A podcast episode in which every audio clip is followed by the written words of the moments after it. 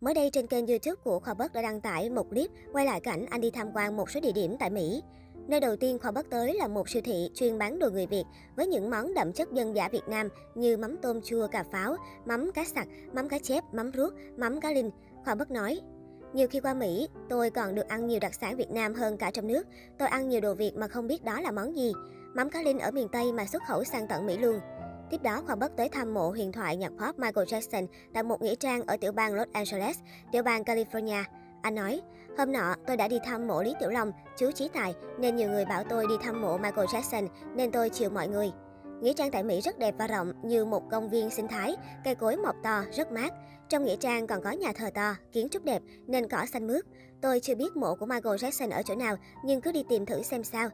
Nghĩa trang này quá rộng, rộng dã man, tới vài ngàn km vuông. Tôi phải đi bằng ô tô chứ không thể đi bộ nổi. Nhưng cũng đi mãi không hết nghĩa trang. Tôi đi thăm nghĩa trang mà như đi cắm trại.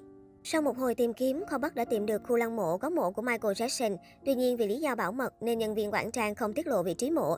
Vì thế nên kho Bắc đành chịu thua. Anh nói, Los Angeles là nơi tọa lạc của Hollywood nên khu nghĩa trang này là nơi an nghỉ của rất nhiều người nổi tiếng tại Mỹ.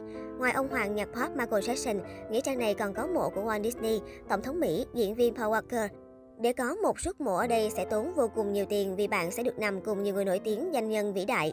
Tuy không tìm được mộ Michael Jackson, nhưng khoa Bắc lại tìm được mộ Walt Disney nằm ngay sau tượng đài Washington. Khu mộ Walt Disney không quá lớn nhưng nhìn đẹp với nhiều cây cối hoa cỏ giản dị, khiến khoa Bắc phải thốt lên. Tôi không hiểu sao ông Walt Disney rất giàu có quyền lực, nhưng khu mộ lại nhỏ và nằm điều hiu, cây cối mọc tự do, không được cắt tỉa gọn gàng. Đất nghĩa trang này trông thế thôi mà cực kỳ đắt, mỗi mét vuông phải tính bằng triệu đô vì nằm trong Hollywood. Không gian ở đây rất thanh bình, tuy không tìm ra mộ Michael Jackson nhưng tìm được mộ Walt Disney cũng là dữ lắm rồi. Năm vừa qua, Khoa Bắc là một trong những cái tên gây ồn ào trên mạng xã hội bởi mối quan hệ của chàng YouTuber này với Johnny Đặng.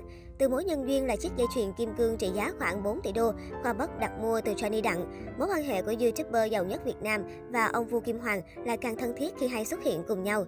Đến một ngày đẹp trời, Khoa Bắc bất ngờ xóa bỏ toàn bộ mọi video hình ảnh có liên quan tới Johnny Đặng mà không rõ lý do. Nguyên nhân mâu thuẫn được cho là xuất phát từ đồng coin DBC, Diamond Boy Coin của Johnny Đặng. Sau hàng loạt lùm xùm câu chuyện ồn ào đấu tố giữa Khoa Bắc và Johnny Đặng mới tạm khép lại sau lời tuyên bố sẽ không đề cập thêm về vấn đề này của cả hai, đồng thời cạch mặt nhau trên mọi phương diện. Tuy nhiên, trong một phát hiện mới đây, không ít người đã cảm thấy bất ngờ khi đôi bạn từng thân trở thành nạn nhân bất đắc dĩ của Google. Cụ thể, khi tìm kiếm hình ảnh của Khoa Bắc trên công cụ Google, thì kết quả hình ảnh hiển thị lại là ông vua Kim Hoàng Johnny Đặng. Điều này khiến không ít người liên tưởng rằng Google đang cà khịa Khoa Bắc.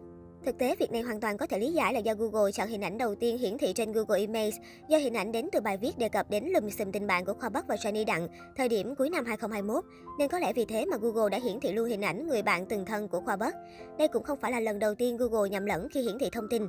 Thời điểm năm 2020, khi tìm kiếm hình ảnh Jisoo Blackpink trên Google, nhiều người đã nhận được hình ảnh của hot girl trứng sáng cần mở Trần Thanh Tâm. Quay trở lại với câu chuyện giữa Johnny Đặng và Khoa Bắc, mối quan hệ giữa hai người còn được cho là gắn liền với từng đợt biến động giá của DBG.